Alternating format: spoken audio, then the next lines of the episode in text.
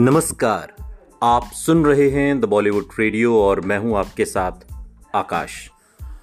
दोस्तों, आज के इस पॉडकास्ट में राजेश खन्ना की नाकामयाबी कहेंगे दस साल तक, जो साल उन्नीस सौ उनहत्तर से तिहत्तर के बाद जो उन्होंने झेली।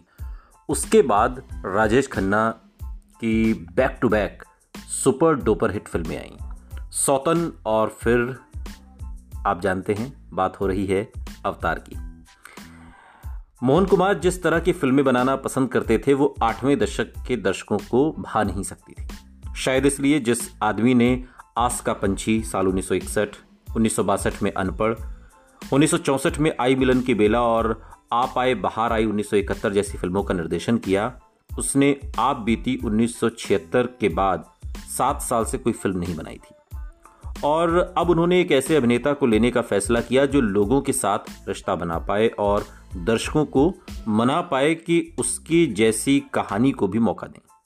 मोहन कुमार ने अमिताभ बच्चन को अनुबंधित कर रखा था कॉन्ट्रैक्ट साइन कर रखा था। जिस वक्त उस वक्त जिनका बोलबाला था और उनके साथ अवतार उन्नीस सौ तिरासी शुरू करने के लिए तैयार थे। लेकिन उन्होंने राजेश खन्ना का चुनाव करके सबको चकित कर दिया कि भाई, मोहन कुमार ने कॉन्ट्रैक्ट तो अमिताभ बच्चन के साथ साइन किया और फ़िल्म राजेश खन्ना के साथ। ये बहुत हैरान कर देने वाला फैसला था। लेकिन उन्होंने राजेश खन्ना का चुनाव करके चूँकि सबको चकित कर दिया था और ये उन कम मिसालों में से थी जब एक फ़िल्म निर्माता उद्योग के आम चलन के खिलाफ गया और अमिताभ बच्चन को छोड़कर राजेश खन्ना को चुना। अगर कुछ समय पहले उन्हें सत्यम शिवम सुंदरम से हटाकर राज कपूर ने उन्हें उनके जन्मदिन पर चौंका दिया था तो मोहन कुमार ने राजेश खन्ना को उनके जन्मदिन पर अवतार तोहफे में दी। मोहन कुमार राजेश खन्ना के जन्मदिन की पार्टी में शरीक हुए और उस शाम उन्हें कुछ ऐसा हुआ कि उन्होंने राजेश खन्ना को अवतार कृष्ण के रूप में लेने की ठान ली। फैक्ट्री में काम करने वाला एक बुज़ुर्ग, जिसे अपने कृतज्ञ बेटों की वजह से बुरे दिन देखने पड़े। फिल्मी दुनिया, मोहन कुमार के राजेश खन्ना को लेने के फैसले पर इतनी हैरान नहीं थी, जितनी उनके अमिताभ बच्चन को छोड़ देने पर थी। अदाकारों को लेने के बारे में बात करते हुए मोहन कुमार इशारा करते हैं कि अमिताभ बच्चन को सिर्फ़ आर्थिक कारणों से लिया था। अमिताभ बच्चन की फ़िल्म के लिए वितरक ज़्यादा पैसे देते थे, ये एक वजह थी। और जोड़ते हैं कि बाद के दिनों में एक इंटरव्यू के दौरान इस बात को भी जोड़ते हैं कि राजेश खन्ना को लेने का फैसला करके वो ज़्यादा खुश थे। अवतार एक बार फिर राजेश खन्ना और शबाना आजमी को एक साथ लाई और उन्हें ऐसी भूमिकाओं में रखा जिसकी अब तक हिंदी सिनेमा में कोशिश नहीं की गई थी। ग्लैमर रहित और बेहद साधारण नायक नायिका, साधारण अर्थों में नायक नायिका नहीं थे, और जहाँ वो ये शबाना आजमी के लिए गैर मामूली बात नहीं थी, राजेश खन्ना ऐसे किरदार में कम ही देखे गए थे।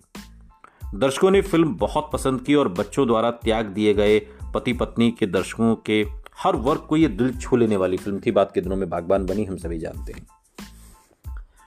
जिस दौर में हिंदी सिनेमा तीन मोटी श्रेणियों में बटा हुआ था व्यावसायिक, समानांतर और अमिताभ बच्चन।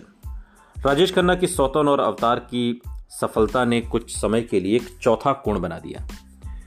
राजेश खन्ना मल्टी स्टारर फ़िल्में, मामूली फ़िल्में थोड़ा थोड़ा सब कुछ लिए फ़िल्में और हर उस तरह की फ़िल्में की थीं, जिसकी एक हीरो से उम्मीद हो सकती थी। लेकिन जहाँ तक दर्शकों की मंजूरी का सवाल था, खुद को दोनों श्रेणियों में मिसफिट पाया था। राजेश खन्ना की अवतार उन फ़िल्मों का दोहराया जाना ही था, जिसकी एक मुख्य अभिनेता से उम्मीद की जाती थी और ये बात प्रभावित करती थी कि हिंदी सिनेमा एक खास उम्र के बाद भी नायक को पेश कर सकता था। अवतार से एक साल पहले दिलीप कुमार की शक्ति उन्नीस सौ बयासी में एक ऐसा किरदार मिला था, जो उनकी उम्र के लिए सही था। लेकिन उससे अलग राजेश खन्ना एक दूसरी पीढ़ी से थे और 40 की उम्र में एक ऐसे अभिनेता के पिता का किरदार यकीनी ढंग से निभाया था, जो असल ज़िंदगी में उनसे महज दस साल छोटा था। दस साल बाद एक अद्भुत संयोग से अमिताभ बच्चन को रवि चोपड़ा की बागबान 2003 में और अवतार जैसा ही किरदार निभाने का मौका मिला। तकरीबन अगर मूल्यांकन करें तो 20 साल बाद 10 साल नहीं। और बागबान काफ़ी हद तक अवतार का ही रीमेक कही गई। अवतार एक भावना प्रधान फ़िल्म थी। उस दौर की एक्शन और प्रतिशोध वाली मुख्य फ़िल्मों से बिल्कुल हटकर। फ़िल्म मंच के लिए साधारण नाटक की तरह ही तैयार की गई थी, जिसके कारण दर्शकों के लिए अदाकारी ही मुख्य बात बन गई। प्रोडक्शन डिज़ाइन और खास पोशाकों जैसे ध्यान बांटने वाले साजो सामान के न होने से अवतार ऐसे सिनेमा की हद के अंदर रहकर भी पीड़ा को व्यक्त कर पाई जो बेकार की चीज़ों से आगे देखता ही नहीं। और आज भी करती है। आज भी अगर ये फ़िल्म आए तो आप आप उसे पसंद करते हैं, देखते हैं। राजेश खन्ना ने सच्चाई से भूमिका अदा की और एक ऐसे आदमी की कहानी जो छोटे से दूसरे मौके में भी अपनी बेहतरीन करना चाहता है, विचित्र ढंग से अपनी स्थिति से मिलती जुलती थी। फ़िल्म यह एहसास दिलाती है कि राजेश खन्ना अवतार की पीड़ा को समझते थे। उसके बेटों, उसके वारिसों जैसे लोगों द्वारा पहुंचाई गई, जो ऐसे व्यक्ति का अपमान करने में समय नहीं लगाते, जो अब एक तरीके से बेकार है। फ़िल्म में लक्ष्मीकांत प्यारेलाल के संगीत ने राजेश खन्ना को एक नया गान दिया। यारो उठो, चलो भागो दौड़ो, मरने से पहले जीना ना छोड़ो। किशोर कुमार, महेंद्र कपूर की आवाज़ और देश को एक नया भजन, चलो बुलावा आया है, माता ने बुलाया है। महेंद्र कपूर, आशा भोंसले और नरेंद्र चंचल का गाया गाना। एक खास राजेश खन्ना युगल गीत के साथ साथ दिन, महीने, साल गुजरते जाएँगे। किशोर कुमार और लता मंगेशकर का ये सब लोगों ने बहुत पसंद किया। और ये दस साल बाद एक तरीके से राजेश खन्ना की बम्पर वापसी के तौर पर इसे देखा गया। राजेश खन्ना के लिए ये साल और भी अच्छा हो गया। लेख टंडन की अगर तुम न होते साल उन्नीस सौ तिरासी के साथ, जो उनकी तीसरी लगातार कामयाब फ़िल्म थी, यानी कि हैट्रिक। अगर तुम न होते उस वक्त चलने वाली जितेंद्र की विचारहीन दक्षिण भारतीय फ़िल्मों और एक्शन फ़िल्मों के बीच अलग से उभर कर आई थी लेकिन आ, वो कहते हैं ना कि जिसका सिक्का मज़बूत होता है वो चलता ही है। फ़िल्म की प्रबल नैतिकता उस दौर की फ़िल्मों के दिवालियापन से बिल्कुल अलग थी। आर डी बर्मन के संगीत और गुलशन बावरा के गीतों ने सुनने वालों को किशोर कुमार का कभी न भूलने वाला शीर्षक गीत दिया जो आज भी सुनने में ताजगी लिए रखता है। महबूबा और कुदरत की तरह फ़िल्म में हमें और जीने की चाहत न होती अगर तुम न होते। इसके दो रूप हैं, लेकिन उनके विपरीत यहाँ किशोर कुमार वाला हिस्सा बेमिसाल लगता है। तीन तीन सफलताओं से उत्साहित होकर राजेश खन्ना ने पूरी तरह बाजी जीत लेने का फैसला किया।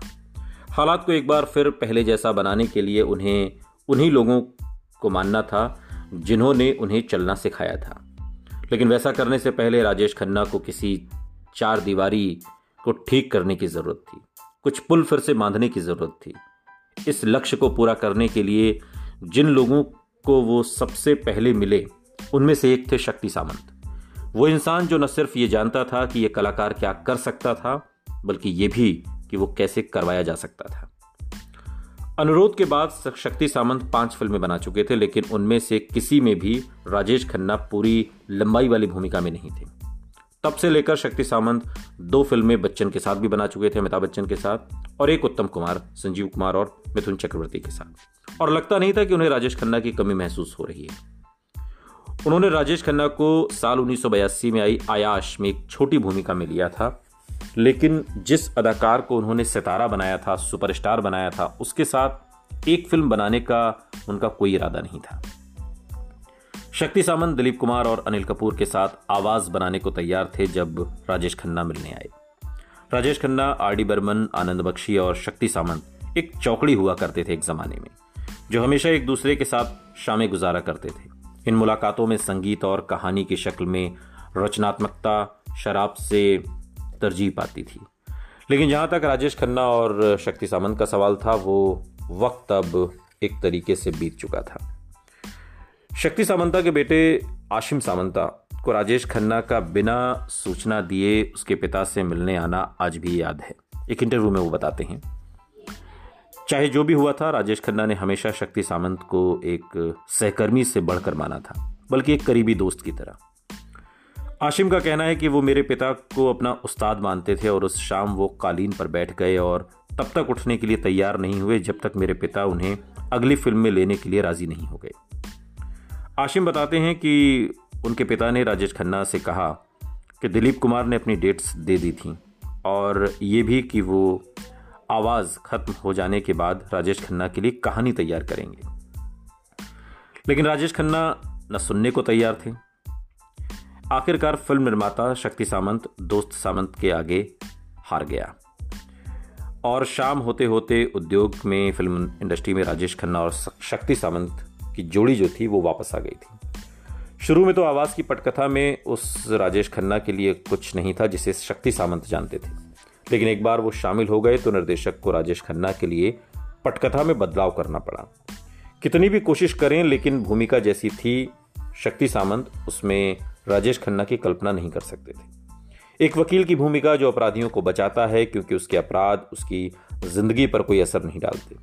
और जो पूरी तरह बदल जाता है जब उसके मुवक्किल का बेटा उसकी पत्नी और बहन से बलात्कार करता है।